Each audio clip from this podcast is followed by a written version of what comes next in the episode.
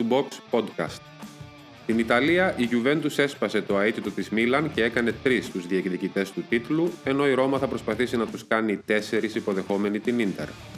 Στην Ισπανία, η Athletic βάζει σε ζυγαριά τις πιθανότητες της κόντρα στην Ατλέτικο, η οποία ξεφορτώθηκε το Copa del Rey και παραμένει πρώτο φαβορί.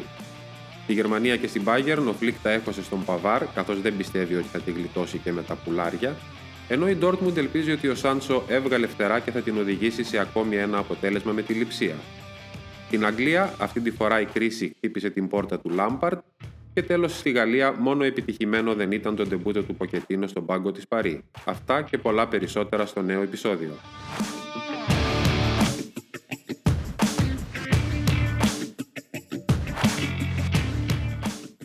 Λοιπόν, είναι εφτά Ιανουαρίου, είναι το πρώτο Box to Box, Box podcast του δύο χιλιάδες είκοσι ένα.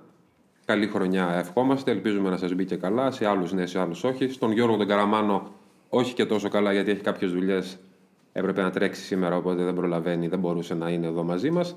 Αυτό σημαίνει ότι για σας μπήκε καλά, γιατί δεν τον ακούτε.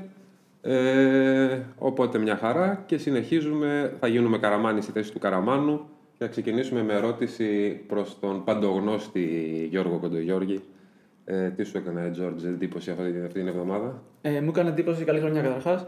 Ε, μου έκανε εντύπωση πόσο καλά διαβασμένη ήταν η Ίντερ, ε, η οποία με τον Λουκάκου να λείπει στο μάτς με τη Σαμπντόρια επέλεξε τον Αλέξη Σάντσες για εκτελεστή του πέναλτι. Μάλλον το χειρότερο εκτελεστή πέναλτι στην ιστορία. Έχει βάλει τέσσερα από τα οκτώ που είχε εκτελέσει, το έχασε και έχασε και η Ίντερ. Αχάνα, πάντα τέτοιος ο Αλέξης Σάντσες. Σε σένα αντανό, τι έκανε εντύπωση? Υπερβολικός. Εντάξει, στο χαβάλι δεν τα εννοούμε. Εγώ έβλεπα την Chelsea με τη Manchester City. Περίμενα τον Werner στην κορυφή να βάλει γκολ, να βρει ρυθμό. Και κάποια στιγμή το βλέπω στο corner, πάει να εκτελέσει το corner, παίρνει το Σιμιάκη, Σβάρνα. Τραυματίστηκε, έπεσε κάτω τον πόνο. Βλέπω τον επόπτη πίσω του να έχει σκάσει στα γέλια ο καημένος. Ήταν ό,τι χειρότερο έχω δει σε εκτέλεση corner. Εσύ, Παναγιώτη? Εμένα. Η ήττα της Νάπολη από τη Σπέτσια, γιατί είναι... προηγήθηκε στο δεύτερο ημίχρονο. Μένει... Εντάξει, σοφαρίζεται κατευθείαν ένα-ένα. Μένει με δέκα η Σπέτσια και έκανε διπλό η Σπέτσια. Το έβλεπα εγώ το μάτς. Ε, ήταν και στο πρώτο πίεζε πάρα πολύ. Ήτανε... Έδειξε ότι με το, που... το έβαλε επιτέλους, το βάλαμε λογικά. Δεν κάνετε τη δουλειά. Και όμως τα κατάφεραν. Αυτό. Σχιζοφρενική. Είμαστε σχιζοφρενικοί. Θα τα πούμε και μετά για την Νάπολη. Ναι. Dybala for Chiesa. Beautifully done. Oh, it's a thrilling goal from Juve. Federico Chiesa, and there is the statement. Sì, un'annata particolare per, per tutto, per le tante partite, per questa pandemia, quindi abbiamo a disposizione una rosa importante. Oggi erano assenti dei giocatori, però chi li ha rimpiazzati l'ha, fatti, l'ha fatto al meglio senza farli rimpiangere, quindi... Ogni squadra ha giocato fino a questo periodo con queste defezioni, quindi è giusto che si gioca tutti ugualmente. Sanchez against Aldero, who saves it, and then the follow-up off the frame, Ashley Young.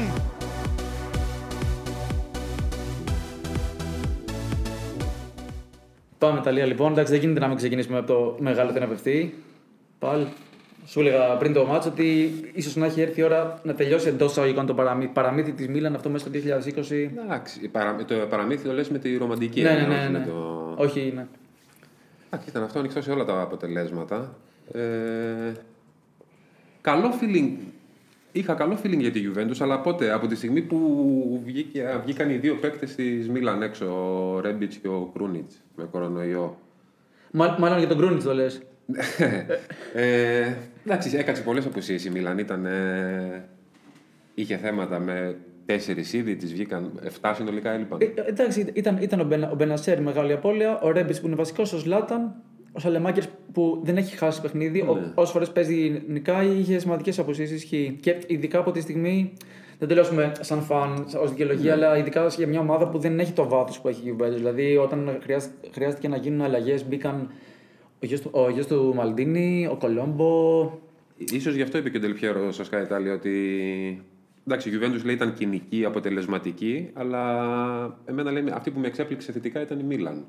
Ναι, το είπε στο τέλος ότι αυτό που είδα μου άρεσε, ότι είναι ανταγωνίστρια νομίζω. Είπε κάτι τέτοιο. Ναι, ναι. Είναι εμφάνιση που δείχνει μια ομάδα ανταγωνίστρια. Ήταν τώρα εντάξει, η Juventus πήρε νίκη που της δίνει η ψυχολογία, της δίνει η αυτοπεποίθηση. Έτσι όπως ήρθαν τα αποτελέσματα εντωμεταξύ, της δίνει και την αίσθηση ότι το ελέγχουμε, ότι το ελέγχουμε υπό την έννοια ότι είμαστε μέσα, δεν έχουμε βγει έξω. Χάζευα, χάζευα τα social βασικά λίγο μετά, mm. ε, γράφαν τις αντιδράσεις. Το πιο, το πιο σωστό, είδα διάφορους της Γιουβέντους στη βάση. Δηλαδή αυτό, αυτό που είπε ο Μπερναρντέσκι βασικά ήταν το πιο σωστό που έγραψε, ότι είναι μια νίκη πάνω από, που σημαίνει κάτι παραπάνω από τρεις βαθμούς. Είναι ακριβώς ναι. αυτό. Είναι ο ορισμός της νίκης πάνω από τρεις. Ναι, ναι, ναι, ήταν. Ε... Γίνεται καλό το πρωτάθλημα φέτος γενικά, με το... έτσι όπως πάει η βαθμολογία που είναι όλοι μαζί. Ε, τώρα, αυτό που λέει, η Γιουβέντους αυτό που λες, ότι κατάλαβε, μάλλον κατάλαβε, το ξέραμε, απλά το έδειξε ότι έχει λύσεις, τουλάχιστον περισσότερες από τη Μίλαν. Ο Κιέζα έκανε ματσάρα, ο Ντιμπάλα ήταν καλός, μπήκαν αλλαγή οι δύο που μπήκαν, στο τέλος έβαλαν το τρίτο γκολ. Κιέζα παίζει και τα μεγάλα μάτσα. Εκτός από τη Γιούβε, κοινικό σκοράρει κοντά στους μεγάλους. Και στη Μίλαν είχε βάλει. Ναι. Πετυχεί με τη Φιωρεντίνα, ναι. με την Αταλάντα, με τη Λάτσιο, σκοράρει με όλες. Ναι, και όπως του είπε ο Καπέλο, στη Γιουβέντους του λέει τρέχεις πολύ. Στη Φιωρεντίνα δεν έτρεχες. Mm-hmm. Εντάξει, αυτός είναι άλλες απαιτήσεις εδώ. Θυ- θυμά- θυμάμαι το, στο προηγούμενο ακριβώς μάτς, μιλούσε ο Πίριλα μετά το μάτς με την, με την Ουντινέζα, ότι έλεγε ότι πώς θέλει οι παίκτες όπως ο Κιέζα να βγαίνουν κάθετα και να πατάνε πιο πολύ την αιστεία κατά κάποιο τρόπο. Αυτό έδειξε. Ναι, δηλαδή στην κίνηση ναι. με τον Τιμπάλα κατευθείαν, με το που έδωσε την μπάσα μπήκε μέσα. Ναι, ναι, ναι. Το τελείωμα τρομερό. Εκπληκτική εμφάνιση. Πραγματικά φάνηκε και το δοκάρι του και όλα. Είναι καλό. Εγώ στη Γιουβέντους δεν έχω. Δηλαδή δεν μου προκαλεί εντύπωση. Το να... Και δεν το λέω αλαζονικά, το έχουμε συζητήσει ούτως ή άλλως το θέμα. Ωραία, το να, το να νικήσει η Γιουβέντους στη Μίλαν ή το να νικήσει την Ίντερ, αν την νικήσει σε δέκα μέρες. Εγώ θέλω να δω αν η Γιουβέντους θα νικήσει τη Σασουόλο την Κυριακή. Ε, Κατάλαβες να πω. Ναι, ναι, ναι. Λέει, δηλαδή, για, για να γίνει η Γιουβέντους αξιόπιστη, θα πρέπει να κάνει ένα σερί νικών κάποια στιγμή. Δεν το κάνει. Δηλαδή, μέχρι τώρα δεν. Πήγε, έκανε και όταν έκανε το διπλό στην Μπαρσελόνα στο Champions League, έλεγαν ότι να, τώρα αυτό ήταν, θα πάρει τα πάνω της. Δεν τα πήρε τελικά. Τώρα λέμε το ίδιο, ότι να, αυτή η νίκη στη Μίλαν είναι καλή για να πάρει τα πάνω της. Να δούμε. Θα τα ήταν, πάντως, είναι μάτς που θα έκανε όλους τους παίχτες ούτως ή άλλως να βγάλουν το καλύτερο. Ήταν σημείο turning point που λέμε. Θα άλλαζε, θα άλλαζε ναι. τη σεζόν. Ε, ωραία. Ε, ε, να πούμε για την Ίντερ την ίδια στιγμή. Πόσες ομάδες είναι στην κούρσα του τίτλου?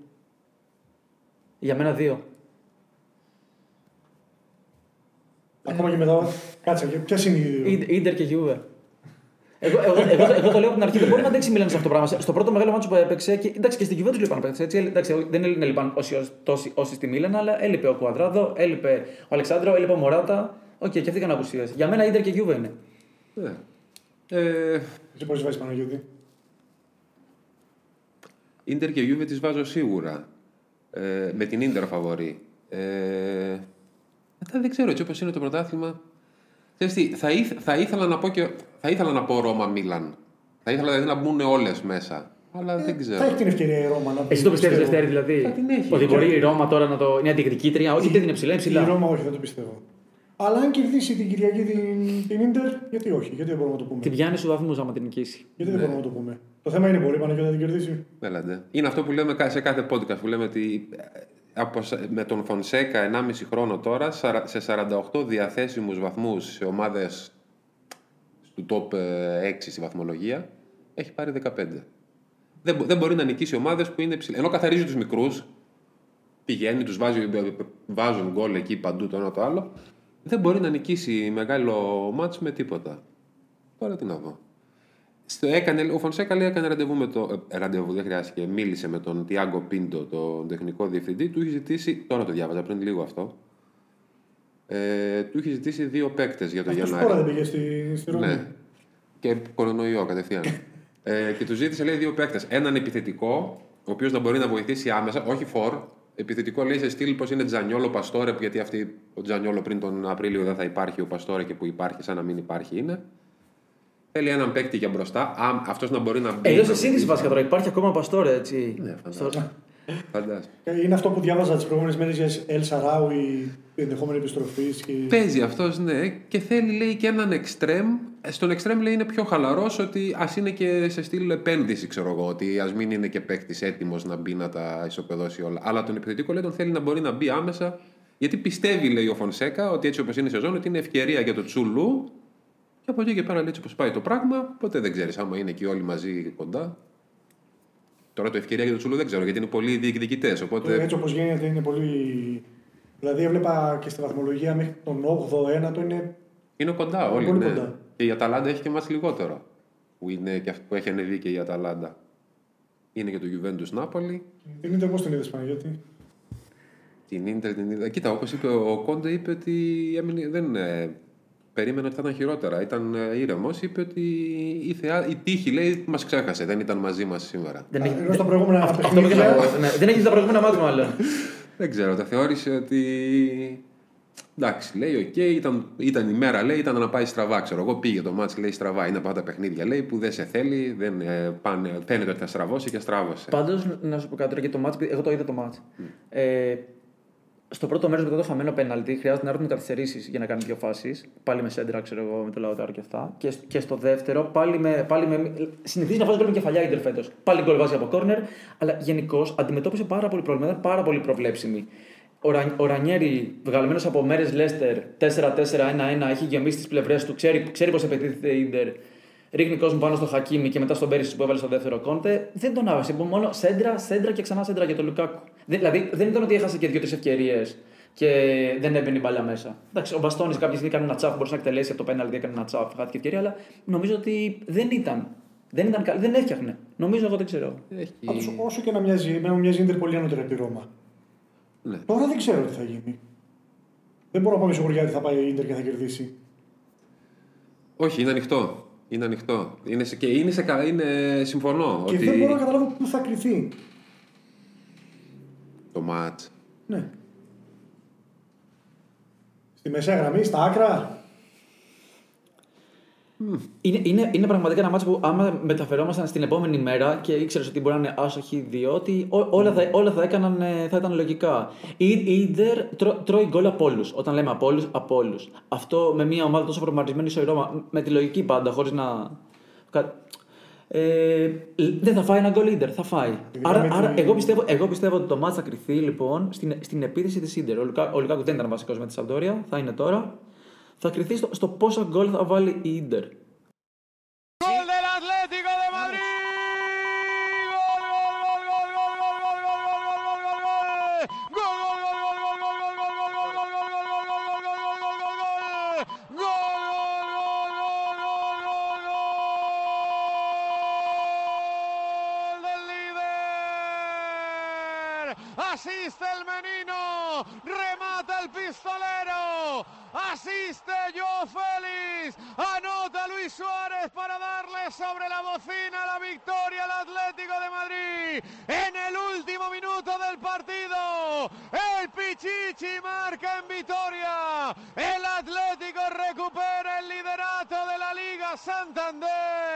Και από Ιταλία πάμε Ισπανία, όπου με τον Κάραμαν να λείπει ε, είναι η μεγάλη ευκαιρία του Γιώργου Κοντογιώργη να τον ε, επισκιάσει. Αυτό ζητάμε δηλαδή.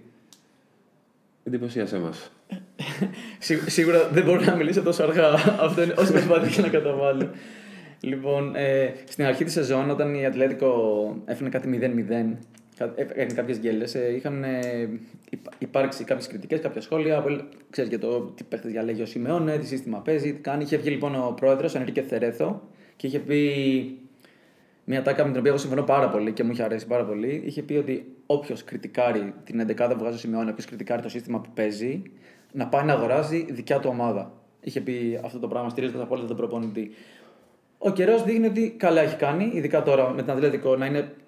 Ίσως σε θέση φαβορή ε, για να κατακτήσει το πρωτάθλημα, και αυτό επιβεβαιώνεται κατά την άποψή μου από, τη, από το απίστευτο κάζο που έπατε στο κύπελο, τον, τον αποκλεισμό από την Κορμεγιά ομάδα. Στηρίζει, στηρίζει αποκλεισμό. Στηρίζει αποκλεισμό, είναι όλα, είναι όλα μέρο, μέρος και επίσης.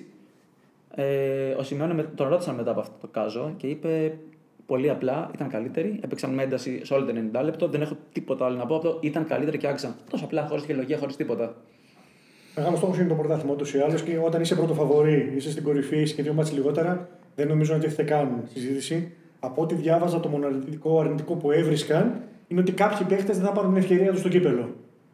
Δεν νομίζω να ενδιαφέρει και κανέναν άλλον εκτός από τους παίχτες τους ίδιους. Και ήδη ξεκίνησε να, να το αδειάζει το ρόστερο Τσόλε, οπότε να χρειάζεται και λίγοι να παίξουν. Ναι, ναι, και διάβαζα και το, το Ρέιρα, μάλλον γυρίζει πίσω στην Άρσεναλ γιατί δεν έχει χρόνο συμμετοχής. Γενικά το, το πρόγραμμά μας μικραίνει. Γενικά ναι. προβλήματα δεν έχουμε. Ψάχνουμε επιθετικό έτσι, μετά την αποχώρηση του Διόγκο Κώστα, αλλά προβλήματα δεν έχουμε. Φάνηκε και με το μάτς ε, με την Αλαβές. Mm-hmm. Είχε τον έλεγχο η Ατλέτικο. Ο Σιμπιόνε με το γνωστό σύστημα πλέον με τον Ερμόσο έχουμε πει σε ρόλο back και τον Καράσκο αριστερό back half να συνεργάζονται πολύ ωραία. Στραβώνει το μάτς, αυτό γκολ ένα ένα με δέκα παίχτες οι Αλαβές και εκεί είδαμε μια τελική που δεν έχουμε δει.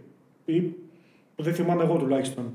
Γυρίζει ο Τσόλο το σύστημα σε τετράδα πίσω και ξαφνικά στο μεγαλύτερο διάστημα μέχρι το τέλος είναι οκτώ παίχτες στην επίθεση.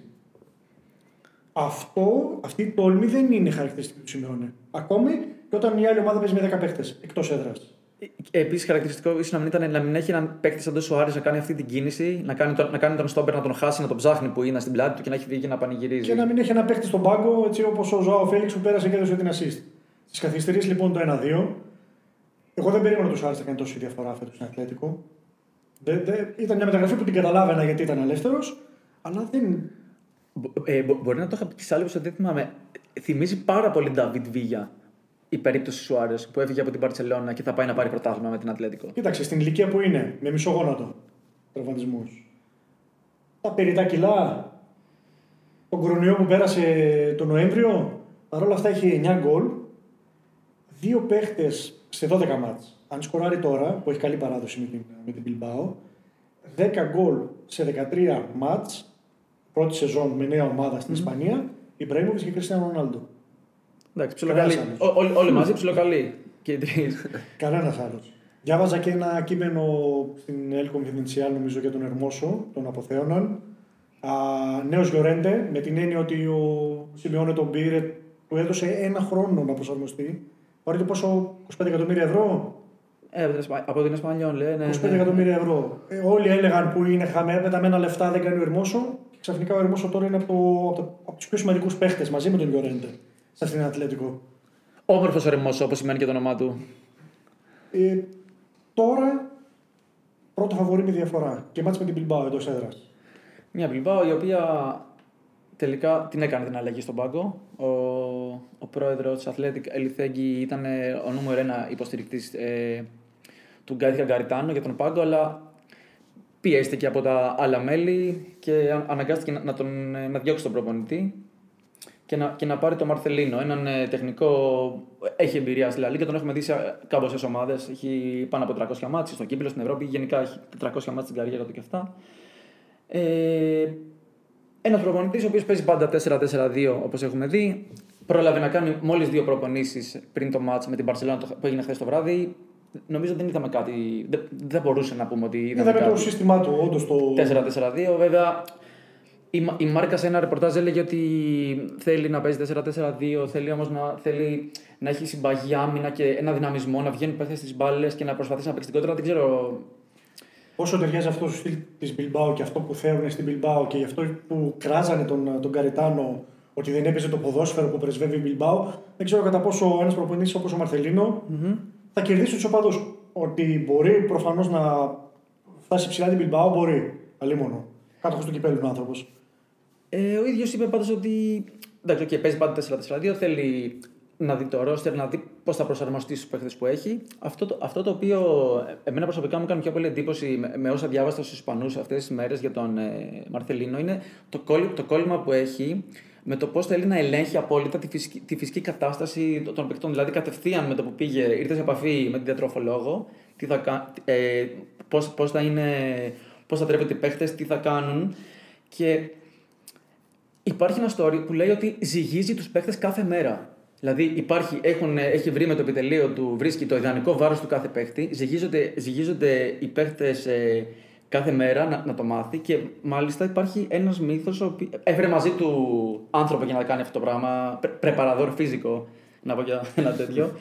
Ε, μύθος λέει ότι παλιότερα σε ομάδα που ήταν, παίχτης του έχασε μάτς με τη Ρεάλ επειδή ήταν εκατό γραμμάρια περισσότερα.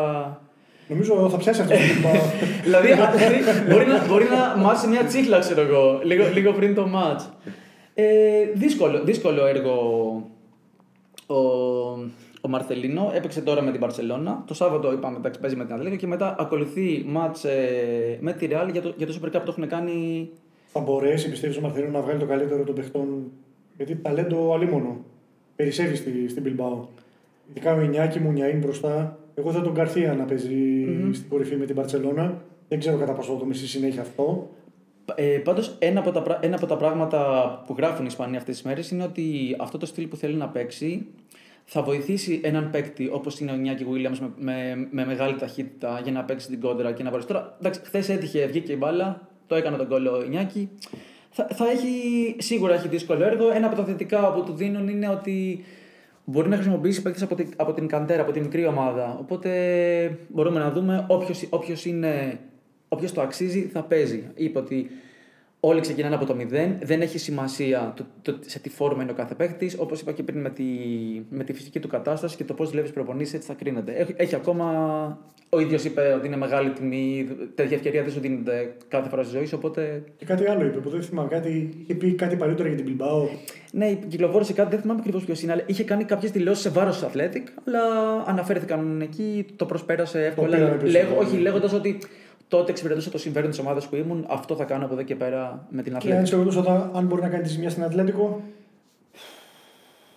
Όχι. Μόνο να σου πω, θα, μπο, η Ατλέτικο θα είναι ο αποτρεπτικός παράγοντας για τον ίδιο στον εαυτό. Όχι ότι η Ατλέτικο μπορεί να κάνει την γκέλια στην Ατλέτικο. δεκαεννιά μάτσα είναι τη σερή Ατλέτικο εντός έδρας. Καλύτερο σερή αυτή τη στιγμή στην La Liga.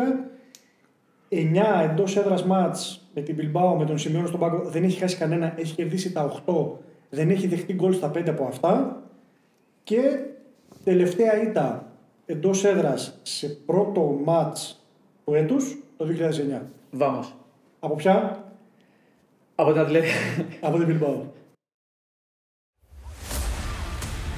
Stück für Stück. Forsberg is all alone. Verringern Sie den Abstand. And here's Kluivert. That level again. Zur Spitze. And it was typical Leipzig. Julian Nagelsmann und seine roten Bullen sitzen den Bayern im Nacken. Die Meisterschale in Leipzig längst keine Utopie mehr.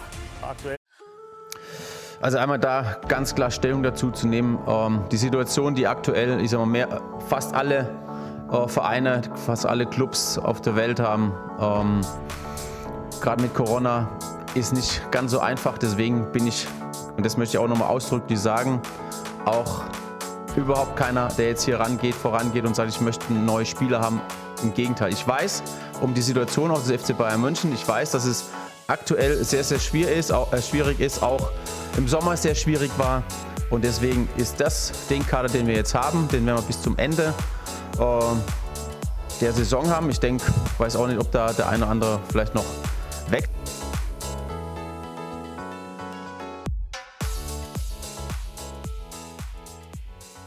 Και πάμε Bundesliga. Λοιπόν, Λευτέρη, μια ερώτηση. Ο Φλικ νευρίασε πιο πολύ όταν δεν πήρε το βραβείο The Best, ύστερα από Τρέμπλ, ή με όσα είδα από τον Μπαβάρ? Με τον Μπαβάρ. Με τον Μπαβάρ πιο πολύ. Ναι, ναι, πιο πολύ με τον Μπαβάρ. Δεν ασχολήθηκε καν με το βραβείο. Δεν τον ρώτησαν, δεν έκανε σχόλια. Εντάξει, τέλος. Με τον Μπαβάρ όμως, στο ημίχρονο με τη Mainz, αλλαγή, Γκορέτσκα, Κίμιχ δεξί μπακ, αποθέωση μετά Κίμιχ. Όταν τελείωσε το μάτς, έγινε η ανατροπή. Βγήκε ο Φλικ στη συνέντευξη τύπου και λέει: ο Κίμιχ έδειξε πως παίζει τη θέση. Η σύγκριση όμως είναι λίγο. Εντάξει, ο Παβάρ έκανε καλή σεζόν πέρυσι. Ναι, βοηθούσε και επιθετικά και δεν έκανε λάθη. Φέτος όμως η άμυνα της Μπάγερ, καλά, με τη Μάιντ δεν το συζητάει και ο Μπότεν και ήταν εκτός του χρόνου. Mm-hmm. Όγδοο παιχνίδι σειρά για την Μπάγερ, μένει πίσω στο σκορ στο πρώτο ημίχρονο. Απίστευτο, θέλω να σου πω αυτό, το, κάπου το είδα απίστευτο. οκτώ μάτς. Δεν έχει χάσει κανένα από τα οκτώ μάτς, είναι ρεκόρ στην Bundesliga. Είδα όμως, θα εντυπωσιάσω τώρα, ότι από το χίλια εννιακόσια ενενήντα οκτώ για πρώτη φορά ε, πήρε μάτς στο οποίο βρέθηκε να χάνουμε δύο γκολ. Δύο γκολ, ισχύει. μηδέν δύο σαράντα τέσσερα και ήταν ένα μάτς που μπορούσε να είχε χάσει και πολύ εύκολα. Δοκάρι Μάιντς στο μηδέν δύο, δοκάρι Μάιντς και στο δύο δύο. Και ξαφνικά γίνεται ανατροπή, στο τέλος ξέφυγε το σκορ. Όποιος δείτε το σκορ ή πάει να δει μόνο τα στιγμιότυπα, θα πει ο Μπάγερ με μενταλιτέτ που λένε οι Γερμανοί και τέτοια, καμία σχέση. Κάποια στιγμή είναι καμπανάκι αυτό που χτυπάει συνέχεια κάθε αγωνιστική, κάποια στιγμή θα το πληρώσει η Μπάγερ. Το ξέρουν, το είπε και ο Σανέ, το είπε και ο Φλικ. Ο Φλικ ήταν πολύ εκνευρισμένος συνέντευξη τύπου. Και τώρα έχει κλασικό, γιατί πριν έρθουν τα κλάσικερ με την Dortmund και αυτά, το Gladbach Bayern ήταν το μεγάλο ματς στη Γερμανία. Μεγάλη Gladbach, ναι. Και εκτός έδρας. Με την Gladbach Η Γκλάντμπαχ όμως είναι, είναι σχετικά, δεν είναι τόσο. Δεν είναι σε καλή κατάσταση στην Bundesliga η Γκλάντμπαχ, αλλά είναι στα μεγάλα μάτς εκεί. Και στο Champions League και στην Bundesliga. Και με την Dortmund είχε μια καλή εμφάνιση και με τη Λιψία. Και εντός έδρας με την Bayern, μην ξεχνάς ότι η Gladbach ήταν από τις ομάδες που είχαν κάνει τον Guardiola να βλέπει εφιάλτη στην Bundesliga. Με τέτοια αντεπίθεση, τέτοια ένταση, και ειδικά με τον Ρόζε στον πάγκο. Προέρχεται από νίκη δύσκολη, δεν έκανε καλή εμφάνιση η Gladbach, αλλά δεν πειράζει κανέναν. Ε, θα έχει κάποια απουσία η Gladbach σε αυτό το μάτι? Θα έχει απουσίες. Πιο σημαντική, μάλλον, είναι του τεχνικού διευθυντή του Έμπερλ. Ανανέωσε το συμβόλαιο του μέχρι το είκοσι έξι, αφού είχε ρίξει χιλόπτα στην Bayern πέρυσι το καλοκαίρι. Και ξαφνικά είχε πει πριν δύο εβδομάδες, εγώ δεν τον είχα πάρει σε σοβαρά. Λέει, παιδιά, εγώ τον Ιανουάριο θα λείπω. Θα πάω διακοπές. Μεταγραφική περίοδος, το τεχνικός διευθυντής Gladbach που μόλις ανανέωσε συμβόλαιο, λέει θα πάω διακοπές. Δηλαδή, άμα δουλεύει πυρετοδός και έχει όλες, ε, κανονίσει όλες τις δουλειές, έχει δρυμολογήσει μεταγραφές, όλα κομπλέ, δεν μπορεί να φύγει. Να πάρει, να πάρει, να πάρει μια άδεια. Είπε, είπε ο άνθρωπος ότι δεν θέλουμε να πουλήσουμε κανένα παίχτη. Το απλά. Κινητό μου όμως θα είναι ανοιχτό, όποιος θέλει να με πάρει. Πού θα πάει δεν ξέρει κανένας. Όλοι εικάζουν ότι θα πάει στα αγαπημένα του βουνά της Βαβαρίας που κάνει διακοπές κατά καιρό. Δεν ξέρει κανένας. Χώρισε πρόσφατα ο Έμπερ, προφανώς και εντάξει τον επηρέασε. Αυτό, θέλει, αυτό μπορεί να εξηγεί λίγο. Ναι, ναι, θέλει λίγο να στρώσει λίγο την προσωπική του ζωή. Αλλά ναι, είπε ο Ρόζε. Χώρισε με δική του, ξέρουμε γιατί χώρισε. Όχι, όχι, δεν, δεν έχει εμφανιστεί. Είναι... Μήπως έφυγε με το κέντρο Γκαμπόρε για τα βουνά. Αδιάβατο σε πιάνω στο ρεπορτάζ. Ξέρουμε από τις ιστορίες με το χέκινγκ εκεί, πόσα σκυλιά έχει ο Έμπερ, πώς είναι περίπου το σπίτι του, από τις περιγραφές που πηγαίνουν ο χέκινγκ να συζητήσουν. Θα τα ξέρουμε. Απάντησες, εντάξει. Ναι, θα τα ξέρουμε. Τα υπόλοιπα δεν τα ξέρουμε. Δεν τα έχει... Εδώ σου λέω δεν ξέρουν πού πήγε. Και λέει ο Ρόζε μετά τη συνέντευξη τύπου μετά την νίκη από τη Αρμίνια, θα έπρεπε να έχει πιο εύκολα. Χάνει ευκαιρίες η Gladbach, έχει θέμα στην, στην αποτελεσματικότητα. Μου έστειλε μήνυμα, λέει ο Μαξ, δεν ξέρω αν είδε το μάτς. Μου έδωσε συγχαρητήρια, λέει, για μια δύσκολη εκτός έδρας νίκη και σταμάτησε εκεί. Άρα, καλά, τι τον ρωτήσαν οι Γερμανοί, πού είναι ο Μαξ, τι κάνει, απάντηση δεν πήραμε. Ωραίος, ψάχνουμε τον Μαξ λοιπόν, κάπως έτσι είναι η κατάσταση στην Gladbach. Στηρίζω, στηρίζω, ωραίος. Ο Ρόζε, έχουμε πει ότι παίζει pressing, pressing machine, η Gladbach. Θα πιέζει πάρα πολύ την άμυνα της Bayern. Δεν ξέρω πού μπορεί να παίξει ο Κίμιχ. Αν μπορούσε να βάλει Bayern πέντε Κίμιχ πίσω, μια χαρά θα ήταν. Και παραπάνω. Ναι, δεν μπορεί να βάλει πέντε Κίμιχ πίσω. Κάποιος θα πρέπει να, πρέπει να παίξει δεξί back, κάποιος θα πρέπει να παίξει τον άξονα. Και με τα παιχνίδια πλέον να είναι συνεχόμενα. Οπότε κάποια στιγμή θα το πληρώσει η Bayern. Κάτι μου λέει ότι είναι πολύ πιθανό να το πληρώσει τώρα σε αυτό το μάτς. Και ας μην είναι τόσο καλή η Gladbach. Με ήττα δηλαδή, θα το πληρώσει. Με ήττα, ναι. Οπότε θα, ξανα, θα ξανανεύει η Gladbach, θα μπει στο κόλπο για το Champions League. Κοίτα, ξανά. Γύρισε, επέστρεψε τώρα στο μάτσο με την Αρμίνια ο καλύτερος παίκτης Gladbach φέτος. Τον οποίο, αν σας πω, το πιο πιθανό να μην τον ξέρετε, ο Hoffmann. Είναι ο μοναδικός παίκτης για τον οποίο ο Ρόζε αναφέρθηκε ονομαστικά. Συνήθως αποφεύγει να αναφέρεται. Είναι, είναι, είναι χρόνια ο Hoffmann στη. Ε, όχι πάρα πολλά, ήταν πριν της Dortmund, πρέπει να έχει δυόμιση με τρία χρόνια τώρα ο Γιάννης Hoffmann. Εσύ μάλλον θυμάσαι τον Χέρμαν. Ναι, οκ, okay. Είσαι πιθανό. Έχει λοιπόν επτά συμμετοχές φέτος στην Bundesliga. Γύρισε με την Αρμίνια, έδωσε assist. Σε επτά μάτς, πέντε assist, δύο γκολ. Κλήθηκε στη Γερμανία, είχε τραυματιστεί τον Νοέμβριο και επέστρεψε τώρα. Και η Bild τον χαρακτήρισε το κρυφόπουλο της Gladbach με την Bayern, ότι αυτός θα είναι η μεγάλη προσοχή που θα πρέπει να δώσει η Bayern. Με δεδομένο ότι παίζει στα άκρα ο Hoffmann, αν δούμε κανένα Παβάρ, δεν ξέρω, δεν ξέρω πώς θα πάει το πράγμα. Οπότε εσύ λες γκέλα. Εγώ την πιστεύω την γκέλα, εντάξει, κοίταξε. Τώρα λέμε η Bayern έχει σαράντα τέσσερα γκολ σε δεκατέσσερις αγωνιστικές. Είναι η δεύτερη καλύτερη επίδοση ever στην Bundesliga. Η πρώτη ήταν δική της σαράντα οκτώ γκολ το εβδομήντα επτά εβδομήντα οκτώ, mm. κάπου εκεί. Και το, το θέμα είναι αυτό που ρώτησαν τον Ρόζε, το πιο σημαντικό, πώς θα σταματήσει το Λεβαντόφσκι. Ο Λεβαντόφσκι έχει πετύχει δύο γκολ και στα τρία τελευταία μάτς. Τέσσερα έχουν κάνει νομίζω μόλις δύο παίχτες. Σε τέσσερα σερί μάτς από δύο γκολ, μόλις δύο παίχτες στην ιστορία της Bundesliga. Τώρα. Δεν τους θυμάμαι γιατί δεν είναι και γνωστοί. Και ο Ατέος βγήκε είπε ότι θα σπάσει και το ρεκόρ του Μίλλερ. Ε, ρεκόρ, ρεκόρ όσον αφορά τα γκολ στην Bundesliga. Πόσο, ε, πόσο είμαστε μακριά. Κοίταξε, τώρα αν βάλουμε δεκατέσσερις αγωνιστικές, ωραία, ο Μίλλερ τη σεζόν εξήντα οκτώ εξήντα εννιά είχε είκοσι γκολ, ο Λεβαντόφσκι φέτος έχει δεκαεννιά. Όταν λοιπόν ρώτησαν τον Ρόζε πώς θα, θα σταματήσει τον Λεβαντόφσκι, γιατί εντάξει. Όσο καλή άμυνα και να έχει η Gladbach, δεν είναι και πολύ αξιόπιστη. Δεν είπε ότι θα ρίξει τίποτα επτά οκτώ παίχτες πάνω του. Όχι, είπε ότι θα έχουμε το πλάνο μας και θα κάνουμε ό,τι κάναμε με τη Real με τον Benzema. Δύο γκολ στο, δεκα... στο είκοσι λεπτό και γεια σας. Στην τελευταία, τελευταία αγωνιστική. Θα κάνει τέτοια δουλειά. Στην εντός έδρας, όχι στην τελευταία αγωνιστική. Στην εντός έδρας. Είπε θα, θα προσπαθήσουμε να κάνουμε ό,τι και με τον, και με τον Benzema. Θα τα καταφέρει, δεν θα τα καταφέρει. Δεν ξέρω, θα το δούμε. Λοιπόν, και συνεχίζουμε. Bundesliga μέρος δεύτερο. Είδα λοιπόν, Λευτέρη, τυχαία εντελώς, ε, μία ατάκα ε, του Χούμελς που έλεγε ότι ξέρω ότι αυτό που θα πω ίσως να μην αρέσει στην ομάδα, αλλά είμαι θαυμαστής του τρόπου που δουλεύει τα τελευταία χρόνια η Λειψία. Δεν είπε μόνο αυτό, είπε, ήταν μεγάλη συνέντευξη που έδωσε στην Bild. Τον ρώτησαν απλά για τη Λειψία. Προφανώς και λειτουργεί υποδειγματικά η Λειψία. Το πρόβλημα όλων στη Γερμανία είναι με την παράδοση, το γνωστό, και με τη Red Bull που είναι από πίσω. Δεν έχουν άλλα θέματα με τη Λειψία.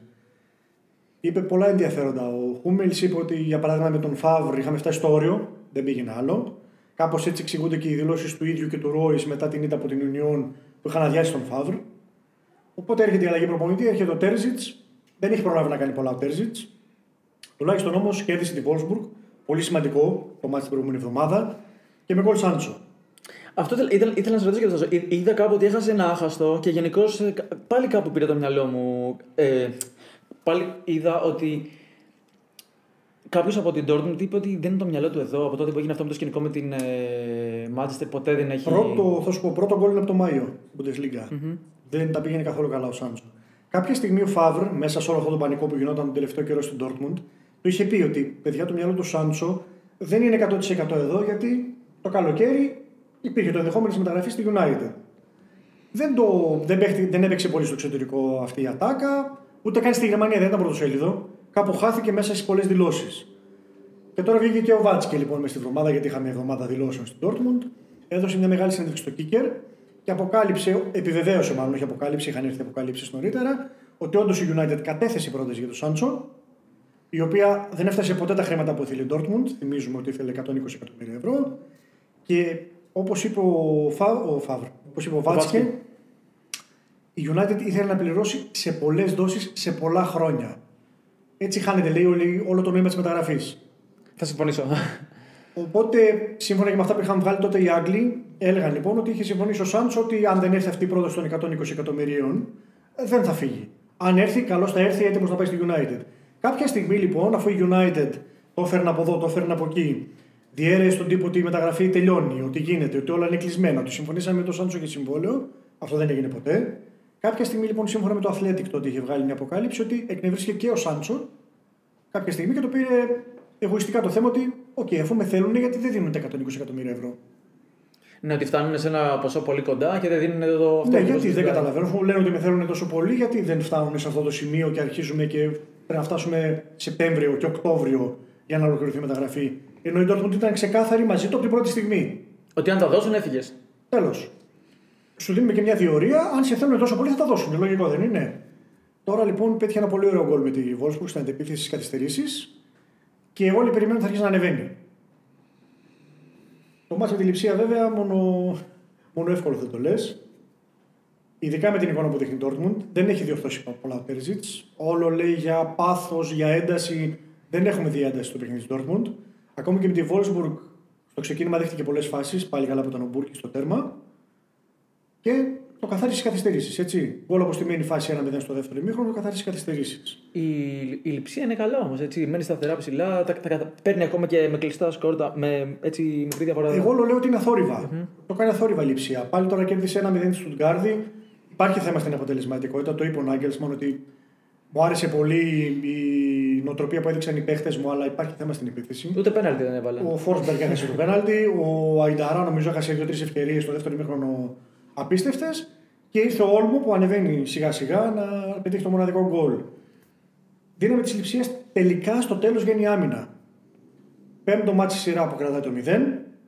Αίτητη για οκτώ μάτς στη σειρά. Μετρά, μετράει, συγγνώμη στη διακόπτω, μετράει επί δύο αυτό που είναι στη Γερμανία, έτσι. Ναι, ναι, και, και σου λέω αποθεώνουν τώρα τα τελευταία δημοσιεύματα μέχρι και τον Κουλάτσι. Γιατί ο τρόπος που παίζει η Λειψία στην άμυνα, ναι, μεν έχουμε πέντε πίσω, θα τους ζήσει να παίζουν με δύο ουσιαστικά. Ο Αγχελίνη το έχω παρατηρήσει και το Champions League είναι ναι, μόνιμα πάνω. Ξαφνικά βλέπεις τον Κλώστερμαν, εκεί που τον έβλεπες στον μπακ, ξαφνικά τον βλέπεις να είναι πάνω στο κόρνερ. Και ξαφνικά να παίζουν με δύο. Είναι αυτά του Νάγκελσμαν τα γνωστά. Με τη Στουτγκάρδη για παράδειγμα άλλαξε σύστημα στο δεκαπέντε. Αυτές οι εμπνεύσεις του Νάγκελσμαν. Ναι, ναι, ναι, άλλαξε σύστημα στο δεκαπέντε. Δεν το άρεσε, λέει, στα δεκαπέντε πρώτα λεπτά, άλλαξαμε σύστημα στο δεκαπέντε. Μετά, λέει, στο ημίχρονο ξανασκέφτηκα, άλλαξε πάλι σύστημα. Με το... Στο σαράντα έξι είχε άλλο σύστημα. Στο εξήντα κάτι άλλαξε πάλι σύστημα. Εντάξει, προφανώς έχει τους παίκτες που είναι ευπροσάρμοστοι και για να το κάνει. Σε μία σεζόν που δεν μπορείς να δουλέψεις πολύ, είναι μεγάλο κέρδος να έχεις τον Νάγκελσμαν για καιρό στην ομάδα και τους ίδιους παίκτες στον ίδιο κορμό. Τώρα ήρθε ο Σόμπολ Σάι, όπως είπε, είναι το όνομα του, εκείνο τόνος. Σόμπολ Σάι. Σόμπολ Σλάι. Δεν παίζει. Έχει έναν τραυματισμό που τον ταλαιπωρούσε από την Αυστρία. Οπότε λέει θα κάνει αποθεραπεία κάποιες μέρες. Δεν τίθεται θέμα. Δεν τον πειράξει καθόλου. Άλλες μεταγραφές. Άλλες μεταγραφές από τη Λειψία λένε δεν θα γίνουν. Οπότε περιμένουμε σε αυτό το μάτς τώρα. Κοίτα, εντός έδρας η Λειψία έχει δεκαεννέα βαθμούς από τους είκοσι ένα διαθέσιμους. Mm-hmm. Δεν ξέρω κατά πόσο μπορεί αυτή η Dortmund, ακόμα και με το Haaland να έχει γυρίσει και με το Κόκκο να έχει γυρίσει και η μικρή βελτίωση που έχει δείξει με τον, με τον Τέρζιτς, αν μπορεί να πάρει κάτι. Το μόνο που θα τη σώσει ίσως είναι η καλή παράδοση, γιατί δεν έχει χάσει κανένα από τα πέντε τελευταία μάτς με τη Λειψία. Εσύ λοιπόν τι λες για αυτό το μάτς? Εγώ λέω Λειψία. Οπότε πιθανή αλλαγή πρωτοπόρου στην Bundesliga. Έτσι πως θα είπε ο Λευτέρης.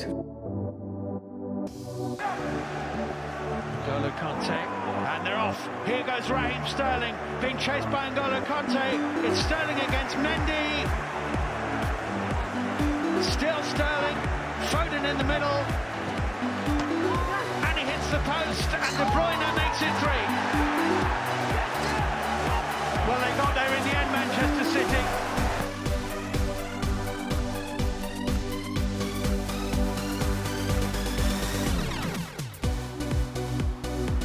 Well, it was, because for ten minutes we were good. I'm not claiming that, because that's just the reality of the game. Then they started to play, and then we can see two poor goals, two really poor goals, back to back in the game. And I felt it knocked us, and I felt we didn't react as well as I wanted to. Against City, you have to accept periods of possession for them, that's what they do, and the chance they might score a goal, so we didn't react well to that. We knew they would play without a real striker, so we had to make sure that space wasn't there. We allowed the space for De Bruyne to get into the game, and, and Silva and Gundogan when he gets the, the opportunity to shoot for the first one. So, yeah, serious lessons in the first half, good character in the second half, but the game was done.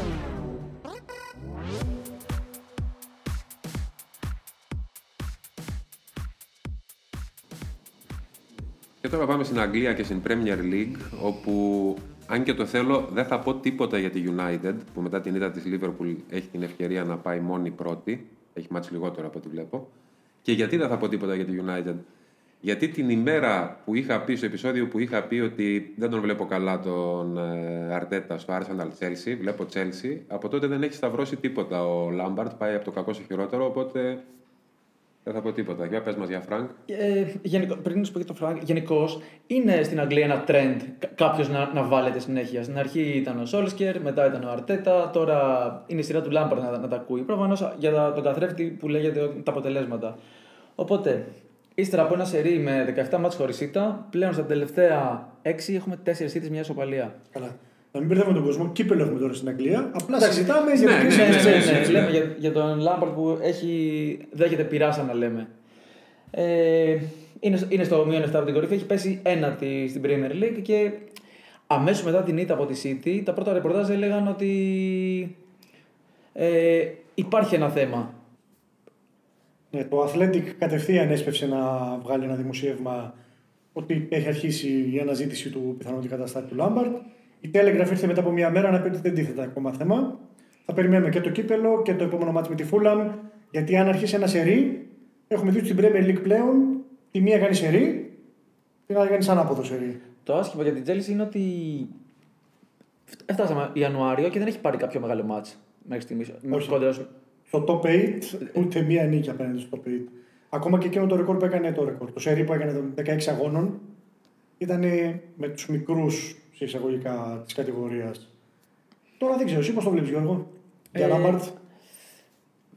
Εγώ πιστεύω ότι είναι, είναι βαρύ αυτό που λένε ότι να, να υπάρχει. Ο ίδιος είπε βασικά ότι νιώθω την πίεση να υπάρχει, είναι κάτι λογικό, αλλά κατά την άποψή μου είναι βαρύ αυτό που λένε ότι υπάρχει θέμα και ότι πρέπει να κάνει. Έδωσαν πάρα πολλά χρήματα, όμως δεν γίνεται κατευθείαν να περιμένεις ότι όλοι αυτοί οι παίκτες θα κάνουν κλικ μεταξύ τους και θα παίξουν. Αυτό είναι κάτι στο οποίο συμφώνησε ο Κλοπ. Βρήκε έναν συμπαραστάτης, σαν να λέμε, ο Λάμπαρτ, ο οποίος είπε ότι δεν είναι ότι απλά αγοράζουν τους καλύτερους έντεκα και περιμένεις να παίξουν. Και γνώμη μου είναι κάπως έτσι. Χρειάζονται οι παίκτες χρόνο μεταξύ τους. Πρέπει ο Λάμπαρτ να βρει την καλύτερη έντεκα. Κάποιοι λένε ότι την έχει βρει, ξέρει ποιοι είναι οι καλύτεροι παίκτες του, άλλοι λένε ότι δεν ξέρει ποιοι είναι και ότι αυτό είναι ένα πρόβλημα. Αλλά δεν νομίζω να ξέρει. Αν ξέρει ποιοι είναι οι παίχτες, δεν ξέρει πού να τους βάλει μάλλον. Γιατί έχω δει το Βέρνερ να παίζει οκτώ θέσεις Έχω δει το Χάβερτς να παίζει οκτώ θέσεις. Έχω δει τώρα με τη City, ας πούμε, εγώ θεώρησα ένα λάθος να ξεκινήσει στον άξονα με Καντέ, Κόβατσιτς και Μάουντ. Και είδαμε τον Καντέ να μένει πολλές φορές μόνος του πίσω, οι άλλοι δύο πολύ ψηλά. Μετά τα δέκα πρώτα λεπτά που πήγε εντυπωσιακά η Chelsea, είδα κάποια, κάποια ανάλυση, κάποια clips, ήταν εντυπωσιακή η πίεση. Μετά το δέκα ξαφνικά πουθενά. Κανένας συντονισμός. Ο ένας παίχτης πάνω στον άλλον, συνεχώς αυτό. Ο Μάουντ πάνω στον Κόβατσιτς, ο Βέρνερ ακόμα πάνω στον Μάουντ να ζητάει την μπάλα στα πλάγια, ενώ υποτίθεται ότι ήταν ο κεντρικός επιθετικός. Μπορεί ο, ο Λάμπαρτ είπε ότι πήρε η ομάδα του ένα μάθημα στο πρώτο ημίχρονο, ότι είδε μια αντίδραση και ένα χαρακτήρα στο δεύτερο. Εγώ δεν νομίζω, γιατί τότε η City σου δίνει την μπάλα, έχει καθαρίσει ουσιαστικά το παιχνίδι και απλά κάνει συντήρηση δυνάμεων. Ναι, είχε και το leak-up μεσοβδόμαδα η City. Τα νούμερα δεν λένε ψέματα βασικά, γιατί ο Λάμπαρτ έχει το χειρότερο μέσο όρο βαθμών από κάθε προπονητή επί Αμπράμοβιτς στην Τσέλσι. Πάντως, όσον αφορά δύο πράγματα. Πρώτον, ίσως να είναι σκληρό να κριθεί από την ήττα από τη City. Ήταν εκπληκτική εμφάνιση της City παρά τις απουσίες. Αλλά απ' την άλλη, θα συμφωνήσω σε αυτό που λες για το κέντρο. Είναι σαν να μην μπορούν να βρουν τους ρόλους μεταξύ τους. Πρέπει να παίζει πιο βαθιά πίσω στην τριάδα ο Καντέ, πρέπει να παίζει ο Ζορζίνιο. Ε, στο τέσσερα τρία τρία, ο καθένας σαν να μην ξέρει το ρόλο του, σαν να μην είναι σαφές αυτό το πράγμα. Είναι ένα κέντρο το οποίο, άμα παρατηρήσουμε τα μάτς, πολύ εύκολα ένας αντίπαλος το προσπερνάει. Δεν είναι, δεν είναι συμπαγές, είναι μια γραμμή. Όταν σου λέω την εντεκάδα και σκέφτηκα ότι είναι λάθος αυτό με τη City, ήρθε το αποτέλεσμα, έκατσα και έψαξα μετά για να δω. Γιατί εγώ θεώρησα ότι έπρεπε να έχει κινήσει Καντέ, Ζορζίνιο και ένας εκ των Μάουντ, Κόβατσιτς. Έκατσα λοιπόν να δω και βρήκα ότι με τη Λίβερπουλ είχαν παίξει ο Καντέ, ο Ζορζίνιο και ο Κόβατσιτς και είχαν κάνει τα ίδια πράγματα. Άρα είναι φταίξιμο και συστημικό και στη δουλειά στην προπόνηση το πού πρέπει να είναι ο κάθε παίχτης όταν πιέζει. Αυτό που λέμε ότι οι Γερμανοί το έχουν κάνει επιστήμη πλέον, αυτό που ονομάζουν στη σκιά του marking και το pressing. Πρέπει να υπάρχει τέλειος συντονισμός στα τριγωνάκια, αυτό που κάνει ο Πεπ, στα τετράγωνα, στους ρόμβους, σε όλα πρέπει ο καθένας να ξέρει που βρίσκεται. Στην Chelsea δεν ξέρουν που να βρίσκονται. Πάντως, εκτός από το κέντρο, ε, υπάρχουν ε, αισθητά προβλήματα και σε άλλες γραμμές. Δηλαδή, στην επίθεση, το, το finishing είναι ένα, ένα πολύ σοβαρό πρόβλημα. Δηλαδή, πέρα, πέρα από τον Βέρνερ, ο οποίος. Πόσα μάτσα έχει φτάσει, δώδεκα δεκατρία είναι χωρίς γκολ. Το finishing είναι ένα πρόβλημα στην ομάδα. Και επίσης, ακόμα και αν στην αρχή η αντικατάσταση στο νούμερο ένα του Κέπα με το Μεντί έφερνε συνέχεια χαμόγελα με κάποια κλίνηση της Οτσουλού και στην, και στην Premier League. Υπάρχουν κάποιες στιγμές που σαν να, ο, ο Μεντί σαν να έχει κρεμάσει την ομάδα. Χρειάζεται βελτίωση και εκεί. Μόνο η άμυνα δηλαδή δεν φταίει. Σαν να λέμε. Ναι, όλοι οι άλλοι φταίνουν, η άμυνα. Εκεί που λέγαμε ότι ο Μεντί έλυσε το πρόβλημα του Κέπα, ξαφνικά αρχίζει και ο Μεντί να δείχνει ότι ναι, παιδιά, η ηρεμία δεν, δεν είναι και τόσο, τόσο καλό όσο πιστεύαμε. Τα προβλήματα τέλος πάντων αρχίζουν τώρα. Έχει το κύπελο με τη Μόρκαμπ. Εντάξει, δεν πιστεύω να, να κάνει γκέλα με τη Μόρκαμπ. Ακόμα και το εντός έδρας μας με τη Φούλαμ, όσο βελτιωμένη για να είναι η Φούλαμ, υπό φυσιολογικές συνθήκες δεν θα έχει πρόβλημα να το πάρει η Chelsea. Mm-hmm. Αλλά έχει μεγάλο πρόβλημα ο Λάμπαρτ, γιατί στην Premier League η Chelsea δεν τερμάτισε ποτέ πάνω από έκτη όταν είχε είκοσι έξι βαθμούς σε αυτό το σημείο του σεζόν. Mm-hmm. Τώρα, εγώ συμφωνώ ότι ο Λάμπαρτ δεν πρέπει να κληθεί σκληρά, γιατί και πέρυσι ήταν παράξενη σεζόν με την απαγόρευση μεταγραφών.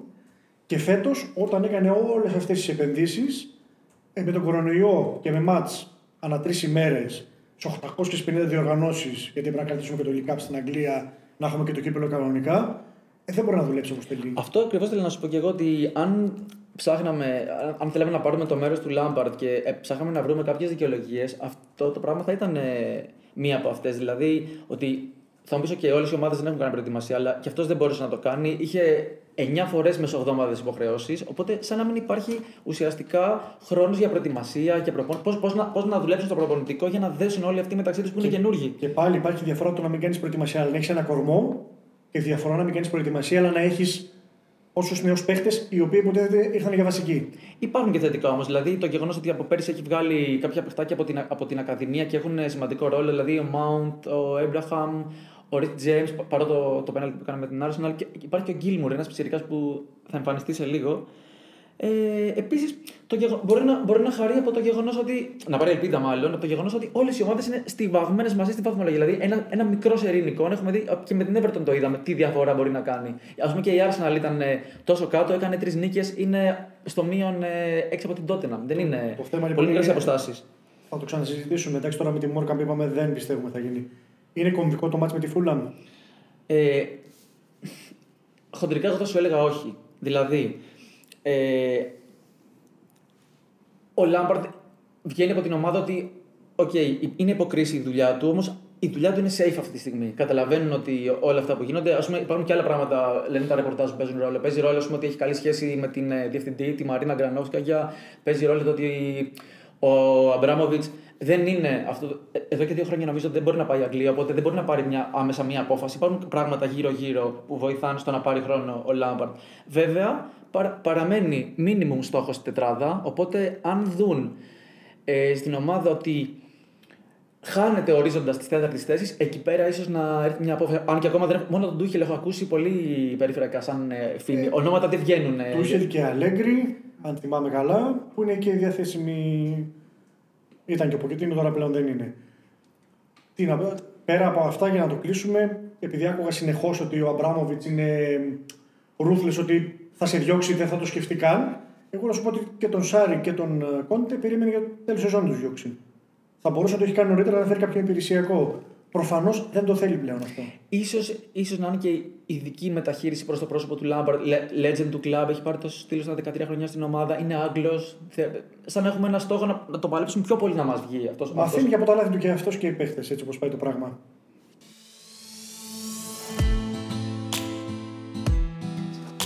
I think uh, we are disappointed because we wanted to win. I think we created the last. Uh... in the second half, chances uh, enough to score. Unlucky that we didn't score and uh, we didn't get the, the, the point. But I think uh, posit- very positive things uh, we take. And of course, uh, we need to improve in the way that we play. Our performance need to improve, but with all the circumstances, I think uh, it's a point that uh, maybe for us it's not enough, but uh, with all the circumstances we need to accept. Par les Parisiens, mais il y a ce pressing stéphanois, la balle rendue à Idrissa Ganagay, la glissade du Sénégalais, Bouanga remet légèrement en retrait pour Romain Amouma, un zéro pour Saint-Etienne, le quatrième but de la saison pour Romain Amouma à la dix-neuvième minute. Ça...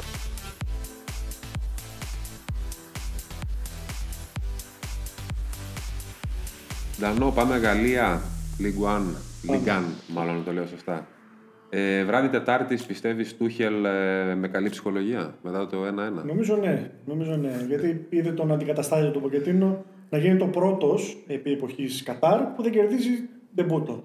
Και απέναντι σε μια ομάδα που μόνο προβλήματα έχει. Κατάρ αμένος ο Ποκετίνο. Γιατί είναι. το, το μοναδικό, το μοναδικό μέρα που με έκανε εντύπωση. Δεν χάρηκε κανείς. Το μοναδικό που με έκανε εντύπωση είναι ότι ξεκίνησε ο Ρέτσος μετά από πολύ καιρό για τη Σεντετιέν. Πήρε και κάρτα. Και έβγαλε όλο το μάτς. Ναι, ε, ναι. Δεν είναι ότι πήρε κάρτα, έβγαλε το μάτς και πήρε ισοπαλία. Για Παρί θα πούμε κάτι. Για Παρί έχουμε πολλά να πούμε. Να πούμε για τον νέο ρόλο του Βεράτη πλέον. Δεκάρι ο Βεράτη, πιο μπροστά. Και το συζητούσαμε με τον Τζόρτζ πριν λίγες μέρες. Ο Βεράτη πού βρίσκεται, τι, τι κάνει, έχει, Βεράτη... σε τι κατάσταση βρίσκεται, καλή, καλή που πάμε προς την αποσύνθεση. Σύμφωνα με τους Γάλλους, ναι. Τον προηγούμενο καιρό που έγραφαν διάφορα κείμενα όταν ο Τούχελ ήταν έτοιμος να φύγει. Έχουν προβλήματα με την ζωή του εκτός γηπέδου του Βεράτη. Oh, ότι oh, καπνίζει λίγο, ότι τρώει ό,τι να είναι, λίγο τζάνκ. Τώρα το πήραν χαμπάρι του καπνίζει. Όχι, έχουν καιρό πάρει χαμπάρι, αλλά όσο μεγαλώνει και ο Βεράτη αρχίζουν και φαίνονται όλα αυτά. Να, τόσο Μάρκο. Δεν προπονείται σωστά, δεν μπορεί να βγάλει καν την προπόνηση. Δηλαδή, το... Μπορεί, το να, μπορεί να πάρει μαθήματα από το Βιδάλ να του πει τι να κάνει όταν περνάει τα χρόνια και συνεχίζει να καπνίζεις. Κοίτα, πολλοί κάπνιζαν, αλλά προφανώς δούλευαν και λίγο. Ο Βεράτη δεν νομίζω να έχει διάθεση να δουλέψει. Τώρα δεν ξέρω με τον Ποκετίνο πώς θα πάει. Σε δεκάρι, ρόλο δεκαριού λοιπόν, πιο μπροστά. Έχανε τη θέση του, δεν την ήξερε ο Βεράτη, γιατί άξι, έπαιζε πολύ πιο πίσω. Έτσι, πώς το λες, συγγνώμη τώρα αν στην διακόπτω, αλλά μία απορία. Έχοντας τόσο, τόσο, δηλαδή Νεϊμάρ, όχι ότι είναι δεκάρι Εμπαπέ, αλλά με τόσους δημιουργικούς, έχουμε την πολυτέλεια κατά κάποιο τρόπο να χωρέσουμε δεκάρι το Βεράτη. Δηλαδή, δεν, χωράνε όλοι, ο Ντιμαρία όλοι αυτοί, χωράνε ο Ντράξλερ, χωράνε όλοι αυτοί. Είναι πολύ παράξενο ότι πήγε στο πρώτο μάτσα να παίξει τέσσερα τρία τρία ο Ποκετίνο. Ένα σύστημα που το είχαν βγάλει όλοι. Ότι δεν ταιριάζει στο ρόστερ της Παρί. Ο Τούχελ ήθελε να το παίξει τέσσερα τρία τρία, δεν μπορούσε. Μπορείς να μας πεις λίγο για ποιο λόγο το τέσσερα τρία τρία δεν ταιριάζει στο ρόστερ της Παρί? Γιατί, για παράδειγμα, χτες, το βράδυ της Τετάρτης, ο Μπαπέ έπαιξε αριστερά. Ο Μπαπέ έχει πει δεκαπέντε φορές δεν θέλω να παίζω αριστερά. Ο Μπαπέ πήρε από την νίκη βαθμό τρία. Το χειρότερο στο μάτς μαζί με τον Κέρερ. Mm-hmm. Κανένας από τη Σεντετιέν δεν είχε τέτοιο βαθμό, κανένας άλλος από την Παρί δεν είχε τέτοιο βαθμό. Κανένας άλλος στο πρωτάθλημα δεν πρέπει να έχει τέτοιο βαθμό. Ε, εντάξει, θα είχαν διάφοροι τώρα. Δύο, σε δύο φάσεις ήταν μέσα ο Μπαπέ και σε καμία άλλη. Είχε πάει διακοπές στο Μαρακές, να ξεκουραστεί, να γεμίσει μπαταρίες, να έρθει έτσι ανανεωμένος. Και είναι πρώτος χώρος στο πρωτάθλημα ακόμα ο Μπαπέ. Και έχει καιρό τώρα που δεν παίζει καλά. Και εμφανίστηκε ο Ποκετίνο να το πει να παίξει αριστερά. Δεν ξέρω πόσο καλά θα βγει αυτό. Όταν, όταν υπέγραψε ο Ποκετίνο, υπήρχαν ως όλα τα αφιερώματα που έκαναν οι Γάλλοι ότι πρώτη φορά θα, θα κληθεί να διαχειριστεί ένα τέτοιο ρόστερ με τόσα εγώ που ο καθένας θέλει να παίζει σε μια θέση, να μην παίζει αλλού. Ο Ντι Μαρία θέλει να παίζει συνέχεια, γιατί να μην παίζει ο Ντι Μαρία και να παίζουν συνέχεια ο Μπαπέ με τον Νεϊμάρ. Θα έχει μεγάλο ενδιαφέρον. Πιστεύω λοιπόν ότι όταν θα έρθει η ώρα θα αλλάξει σύστημα. Οπότε ο Βεράτη κάπου θα χωρέσει. Ο Τράξλερ δεν υπολογίζεται. Μην κοροϊδευόμαστε. Θα μείνει για ελεύθερο σε λίγους μήνες. Ούτε καν. Ο Νεϊμάρ που θα έρθει δεν ξέρω που θα παίξει. Γιατί στην επίθεση θα παίζει είτε ο Κιν Κεν είτε ο Ικάρντι. Δεν ξέρω πώς θα χωρέσουν να έρθει. Και ο Ντι Μαρία έχει βαθμό τέσσερα. Για, το, συγγνώμη, για τον Ικάρντι κρατήσει και σε άλλο επεισόδιο. Έχει εμφανιστεί αυτό το παλικάρι? Ε, όχι, θα λείψει λίγο ακόμα. Και δεν νομίζω να πει κάτι. Και δεν μας απασχολεί κιόλας. Ναι, δηλαδή ο Κιν τα πηγαίνει μια χαρά στο. Mm-hmm. Ξαναείπα ότι αν μπορούσαν να αγοράσουν τον Κιν αύριο θα το είχαν κάνει. Κάνανε τη βλακία να μην βάλουν ψώνο αγοράς στη συμφωνία με την Everton. Το έχουν μετανιώσει ήδη τώρα και περιμένουν να φτάσει το καλοκαίρι να δούμε τι μπορούμε να κάνουμε στις διαπραγματεύσεις. Θα καταφέρουν, πιστεύω, να τον πάρουν. Ναι. Τι να σου πω, θα δούμε. Για να έρθει λοιπόν να γυρίσουμε πίσω στην Παρί, ο Γκουέγ λοιπόν που ήταν ο συνηθικός κρίκος άμυνα και επίθεση στο τέσσερα τρία τρία, ήταν συνεχώς ο Ποκετίνο να του δίνει οδηγίες. Και συνεχώς να μην καταλαβαίνει ένας τον άλλον. Υπάρχει λοιπόν θέμα συνεννοησίας. Κυριολεκτικά. Οι αποσίες ήταν πάρα πολλές, αλλά οι αποσίες ήταν πολλές για τον Τούχελ. Άμα είχε κάνει τέτοια εμφάνιση με τον Τούχελ, δεν ξέρω τι θα διαβάζαμε σήμερα για την Παρί. Και μέσα σε αυτά δεν είχε χρόνο να δουλέψει ο Ποκετίνο. Ανά τρεις ημέρες παιχνίδι. Θα γυρίσει κάποια στιγμή ο Νεϊμάρ, θα πρέπει να παίξει λοιπόν ο Νεϊμάρ. Ο Τούχελ για να χωρέσει τον Νεϊμάρ τον είχε βάλει μέχρι και εξάρι κάποια στιγμή και οχτάρι σε ένα μάτς με τη Ρέμς. Και ο Νεϊμάρ είχε κάνει πολύ καλή εμφάνιση, το είχε ευχαριστηθεί κιόλας. Για να βρει λοιπόν την ισορροπία και αμυντικά με αυτούς που έχει ο Τούχελ, είχε αναγκαστεί να παίζει με τρεις πίσω. Δεν βλέπω διάθεση ο Ποκετίνο να το κάνει αυτό. Ξεκινάμε με προβλήματα, θα δείξουμε υπομονή προφανώς, γιατί και ο Ποκετίνο, όπως λέγαμε πριν για τον Λάμπαρντ, θρύλος του κλαμπ, μεγάλος προπονητής, προφανώς ήρθε στην Παρί με στόχο να βελτιώσει και ατομικά πολλούς παίχτες. Αλλά όσο βλέπω τον Μπαπέ να παίζει αριστερά, εκεί δεν βλέπω να πηγαίνουμε πουθενά. Και τώρα δεν θα σε ρωτήσω για το επόμενο μάτς, θα σε ρωτήσω επειδή. Τις βλέπεις και τις άλλες ομάδες, Λιόν, όπως πηγαίνουν. Πιστεύεις ότι μπορεί να γίνει κάζος στο τέλος? Φέτος, ναι.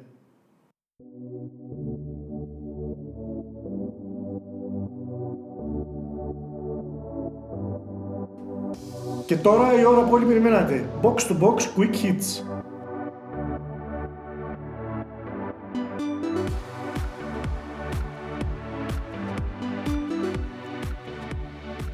George, για έναν εξτρέμ είναι καλύτερα να είναι μόνος του ή να έχει μπροστά του έναν αντίπαλο?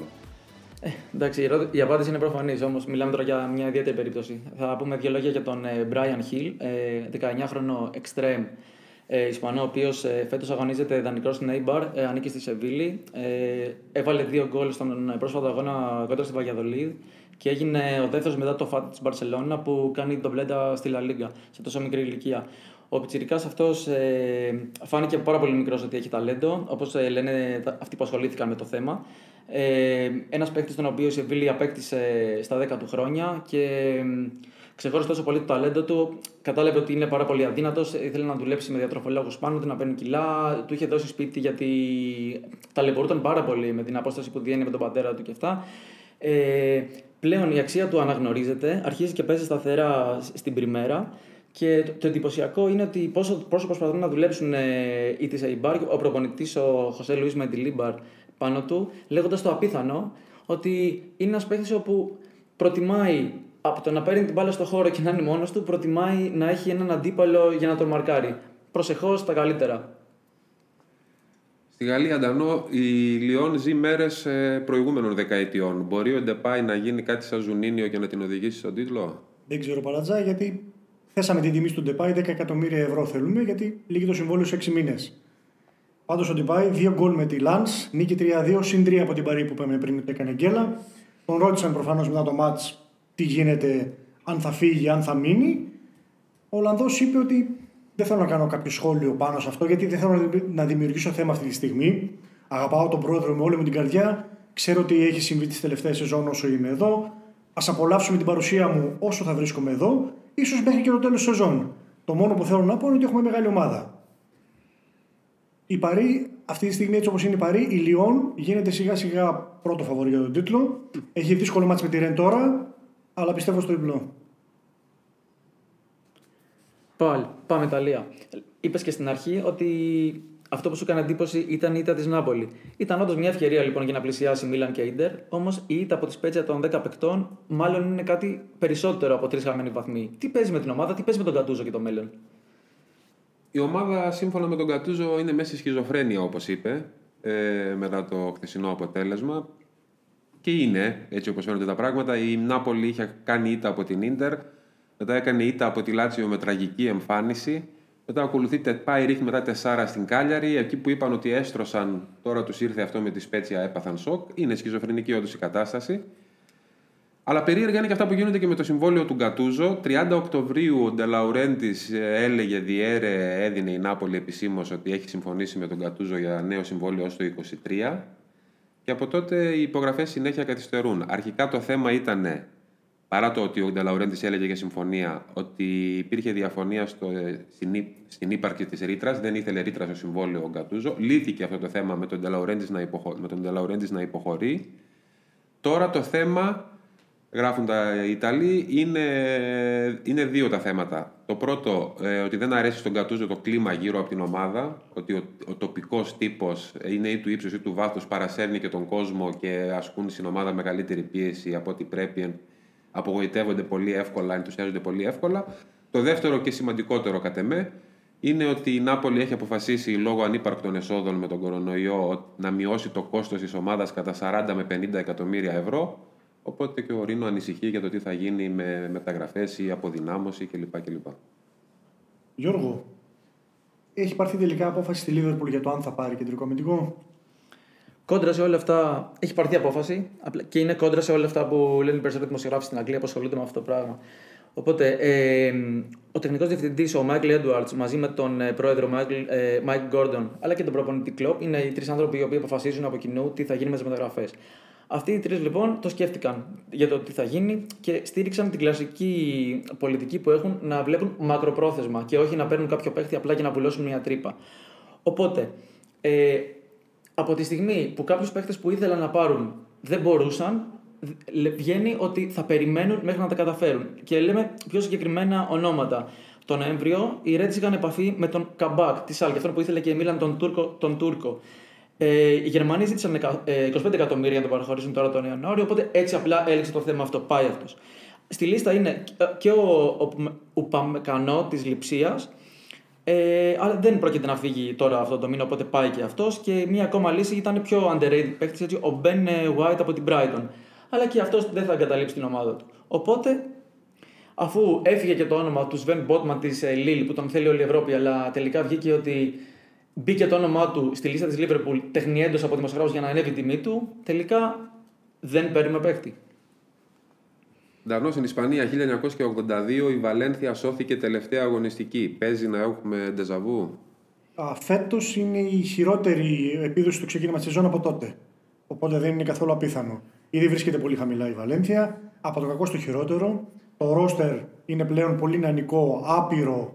Και ναι, μεν έχει παιχταράδες, αλλά η διοίκηση προφανώς είναι ανοιχτή σε κάθε πώληση. Μιλάμε για παίχτες όπως ο Σολέρ, όπως ο Γκαγιά, όπως ο Γκουέντες. Άπειροι, εξαιρετικοί, αλλά τίποτα. Ο Γκράθια, όταν είχε αναλάβει, το καλοκαίρι είχαν συμφωνήσει ότι θα γίνουν κάποιες επενδύσεις στο ρόστερ. Δεν έγινε τίποτα. Βγήκε ανοιχτά ο Γκράθια στη συνέντευξη τύπου και είπε ότι η διοίκηση ήταν αφαιρέγγια, αλλά είχαμε συμφωνήσει, δεν έκανε τίποτα. Βρέθηκε μέχρι και στα γραφεία του συλλόγου τον Οκτώβριο να δηλώσει παραίτηση, όπου ενημερώθηκε ότι για να παραιτηθεί θα πρέπει να πληρώσει τη ρήτρα των τριών εκατομμυρίων ευρώ, όσο προέβλεπε το συμβόλαιό του για δύο χρόνια. Γύρισε λοιπόν στην προπόνηση και συνέχισε. Μια ομάδα λοιπόν αποδυναμωμένη, μια ομάδα χωρίς εμπειρία, με έναν προπονητή που δεν θέλει να βρίσκεται εκεί, είναι λογικό να πηγαίνει από το κακό στο χειρότερο. Τώρα, μετά την ισοπαλία με την Κάντι, θα εμφανίστηκαν αλλαγές για διοίκηση στον πάγκο, όμως ο ιδιοκτήτης Πίτερ Λιμ έχει αποφασίσει ότι προς το παρόν δεν θα αλλάξει προπονητή. Οι φήμες θέλουν ότι, οι φήμες λένε ότι δύο παιχνίδια έχει ο Γκράθια να σώσει το κεφάλι του και το τελευταίο από αυτά θα είναι με την Οσασόνα στις είκοσι Γενάρη. Γιώργο, στην Premier League οι ομάδες σκέφτονται αλλαγή προπονητή, όμως η Μπέρνλι είναι μία από τις ομάδες που άλλαξε η διοκτησία. Έτσι είναι, το όνομά μας είναι Alan Pace, είναι ο νέος πρόεδρος της Burnley, ε, χρηματιστής στη Wall Street, ε, ένας άνθρωπος ο οποίος είχε τη Short Leg στο εμ ελ ες. Ε, να πούμε ότι οι προηγούμενοι ε, ιδιοκτήτες παραμένουν στο Διοικητικό Συμβούλιο και πάμε από εδώ να δούμε τι θα γίνει. Ο Pace μαζί με τους συνεργάτες του ήταν σε αναζήτηση αγοράς ομάδας. Οπότε είχαν, ψάξει, είχαν ξεκινήσει και έψαχναν από την Championship ποια ομάδα να αποκτήσουν. Τελικά, ύστερα από σκέψη που κράτησε δεκατέσσερις μήνες, ε, αποφάσισαν ότι η Burnley περνάει όλα τα κριτήρια που είχαν στο μυαλό τους για να πάρουν μια ομάδα, ότι έχει, μια, ε, έχει πολύ σωστά και οργανωμένα τα οικονομικά της. Οπότε κατέληξαν εκεί. Έτσι, αφού χρειάστηκε να, να πάρουν δάνειο, αγόρασαν το ογδόντα τέσσερα τοις εκατό των μετοχών του συλλόγου με αντί του ποσού των εκατόν εβδομήντα εκατομμυρίων λιρών. Στόχος της ομάδας άμεσα βγήκε ότι είναι να παραμείνει στην κατηγορία σαν πρώτος και στη συνέχεια να μπορέσει να τα πάει καλά στη μεταγραφική που έχουμε. Ο Ντάιτς, ε, λάθος, ο πρόεδρος ε, είναι φαν του προπονητή του Ντάιτς, ο οποίος, για, όπως είπε ο ίδιος, για πρώτη φορά στα οκτώ χρόνια που είναι στην ομάδα θα έχει budget. Οπότε νέο ξεκίνημα, θα βάλουμε χρήματα, στηρίζουμε τον προπονητή, όλα καλά. Δανώ, πάμε στο καθιερωμένο ρεπορτάζ Σάλκε. Ε, τι έχουμε, από ποιον χάνουμε αυτή τη βδομάδα? Από τη Hoffenheim. Δεν είμαι σίγουρος να τα χάσουμε, γιατί και η Hoffenheim έχει τα μαύρα oh. στα χάλια. Αν δεν κερδίσουμε, βέβαια, σοφαρίζουμε το ιστορικό ρεκόρ. Από το κακό στο χειρότερο. Τασμάνια. Μέσα στην εβδομάδα, λοιπόν, εμφανίστηκε ο πρώην πρόεδρος Κλέμενς Ντένις, που είχε αποχωρήσει το καλοκαίρι, μετά από κάτι μικρά σκάνδαλα, κάτι ρατσιστικές δηλώσεις, κάτι εκρήξεις κορονοϊού στα εργοστάσια του, που δουλεύουν μετανάστες κυρίως, διάφορα πράγματα. Εμφανίστηκε λοιπόν ο Ντένις, ο οποίος έχει χρήματα, ο άνθρωπος δεν το πει ποτέ, να βοηθήσει την ομάδα τον Ιανουάριο να κάνει μεταγραφές. Τόσα χρόνια η Σάλκε ζούσε με τα δικά του δάνεια. Άτοκα όλα. Ναι. Πήγε λοιπόν και είπε ότι από τη στιγμή που τα χρέη είναι διακόσια εκατομμύρια ευρώ και πήγαινε από το κακό στο χειρότερο, είμαι εδώ να σας βοηθήσω να αποκτήσετε κάποιους παίχτες. Διχασμένη κατευθείαν η διοίκηση, το εποπτικό συμβούλιο στη μέση, τελικά αποφασίστηκε ότι δεν θα γίνει δεκτή η βοήθεια του Ντένις. Για άγνωστο λόγο, κανένας δεν ξέρει. Η πρώτη ενίσχυση έφτασε πάντως, είναι ο Κολάσινατς από την Arsenal. Δεν βλέπω να γίνεται τίποτα άλλο της προκοπής. Παραμένουμε Γερμανία, παραμένουμε σε Ελευθερία τον Βασίλη. Λευτέρη, στην Mainz μόνο οι πρώην παίκτες δεν έχουν επιστρέψει για να τη σώσουν. Όλοι οι άλλοι γύρισαν. Μια χαρά, όπως έγραψαν και οι τοπικές εφημερίδες, η τοπική έκδοση της Zeit. Η ώρα της νοσταλγίας λοιπόν στη Mainz. Επέστρεψε ο Χάιντελ, ο τεχνικός διευθυντής, που την είχε ανεβάσει, που την εμφάνισε στο προσκήνιο, που επέλεγε όλους τους σωστούς προπονητές. Τούχελ, Κλοπ και λοιπούς τόσα χρόνια. Είχε πάει στη Σάλκε και αυτός καταστράφηκε και αυτός με τη Σάλκε καλή ώρα. Γύρισε λοιπόν τώρα, είχε είκοσι τρία χρόνια στην Μάιντς πριν πάει στη Σάλκε. Μαζί του έφερε τον Μάρτιν Σμιντ, και αυτός πρώην προπονητής Μάιντς. Τον έχουμε δει σε κάτι βίντεο, είναι από την Ελβετία άνθρωπος, από ένα χωριό πάνω στις Άλπεις, που πήγαινε τους παίχτες στην προετοιμασία να αρμέξουν αγελάδες, να ζήσουν στη φύση, να κυλιστούν στο, στο, στο γρασίδι, στα χωράφια. Κάτι ωραία βιντεάκια με έβγαζε η Μάιντς. Επέστρεψε για να γίνει τεχνικός διευθυντής, αθλητικός διευθυντής, συγγνώμη, και μαζί τους επέστρεψε ως προπονητής αυτή τη φορά ο Μπον Σβένσον. Παίχτης της Μάιντς για πολλά χρόνια, νομίζω εφτά, έπαιξε και με τον Κλοπ και με τον Τούχελ, πήρε προπονητικές εμπειρίες. Πέρυσι, όχι πέρυσι, το καλοκαίρι του δεκαεννιά, ενάμιση χρόνο πριν, είχε πληρώσει η Ζάλτσμπουργκ ενάμιση εκατομμύριο ευρώ να τον πάρει από τις ακαδημίες που ήταν προπονητής και να τον βάλει ουσιαστικά στη δεύτερη ομάδα της. Μια ομάδα που δεν την ήξερα, να σας πω την αλήθεια. Liefering, είναι στη δεύτερη κατηγορία της Αυστρίας. Τώρα λοιπόν είπε ο Χάιντελ ότι πληρώσαμε λίγο παραπάνω για να τον πάρουμε πίσω.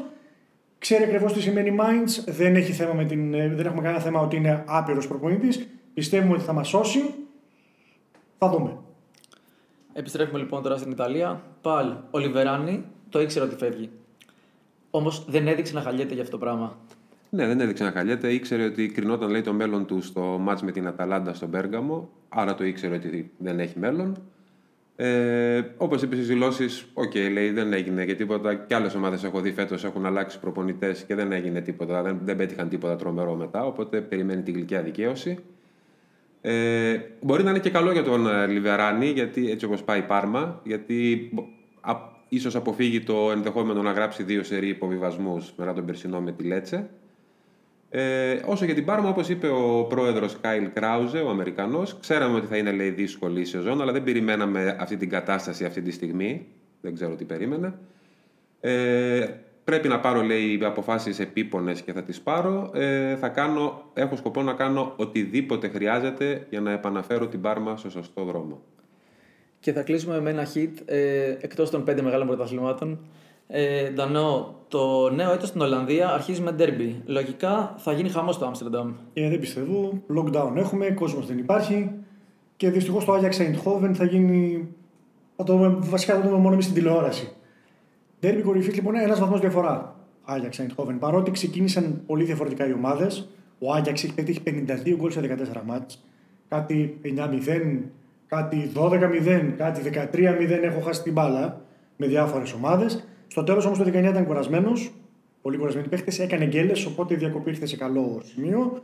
Έχει πάρα πολλές λύσεις από τον πάγκο όταν κάτε. Χαρακτηριστικό είναι ότι γράφτηκε λίγες ώρες πριν ξεκινήσουμε το επεισόδιο ότι θέλει τον Αλέρα από την West Ham και έχει είκοσι πέντε εκατομμύρια ευρώ να δώσει. Έχει τόσες λύσεις από τον πάγκο που λίγο πριν τη διακοπή, αν θυμάμαι καλά, στην τελευταία αγωνιστική πριν τα Χριστούγεννα, χρησιμοποίησε την ίδια δεκάδα σε συνεχόμενα μάτς για πρώτη φορά από το Μάρτιο του δεκαεννιά. Μια πολυτέλεια που δεν έχει Eindhoven, η οποία έχει πολλά προβλήματα. Είχε τραυματισμούς φέτος. Είναι σε ματαιωτική σεζόν με τον Ρόγκερ Σμιτ στον πάγκο. Είχε άπειρα προβλήματα με τον κορονοϊό. Κάποια στιγμή έλειπε σχεδόν όλη η ομάδα. Τα πιτσιρίκια της σιγά σιγά αρχίζουν και παίρνουν σε ρυθμό. Ο Μάλλαν εντυπωσιάζει. Ο Ιχατάρεν, για όποιον δεν τον ξέρει, καλό θα κάνει να τον δει. Όταν ξεκίνησε φέτος σεζόν είχε παραπανήσει κιλά. Είχε πρόβλημα με τον μεταβολισμό. Έκανε αγώνα για να εμφανιστεί και αρχίζει και εμφανίζεται τώρα. Το Δεκέμβριο ήταν εξαιρετική η Eindhoven. Σε όλο το πρωτάθλημα παρόλα αυτά τα προβλήματα έχει μια ήττα. Αλλά δεν έχει καλή παράδοση με τον Άγιαξ. Ο Άγιαξ εντός έδρας έχει κερδίσει τα οκτώ από τα δώδεκα τελευταία ντέρμπι. Ενώ θα, όμως θα προσπαθήσει να κάνει δύο συνεχόμενες νίκες επί της Eindhoven εντός έδρας για πρώτη φορά το δύο χιλιάδες δεκατρία. Θα προσπαθήσει επίσης να κρατήσει το μηδέν για δεύτερο συνεχόμενο μάτς από το Φεβρουάριο του δύο χιλιάδες έντεκα. Γενικά θα έχει, προφανώς και θα έχει θέμα του μάτς, δεν το συζητάμε αυτό. Τι θα δούμε, δεν ξέρω ακόμα, γιατί η χειμερινή διακοπή μάλλον έκανε καλύτερο στον Άγιαξ. Και αφού πήρα το μικρόφωνο από τα χέρια του Παλατζά, ο οποίος σήμερα ήταν πολύ βόλο με την απουσία του Κάραμαν, να σας πω ότι την επόμενη εβδομάδα θα είμαστε εδώ στο γνωστό ραντεβού. Μπορείτε να μας ακούσετε στο Spotify, στην Apple, στην Google ή όπου αλλού ακούτε τα podcast σας. Και αν έχετε την καλοσύνη, αφήστε μας και ένα review. Τα λέμε την επόμενη εβδομάδα.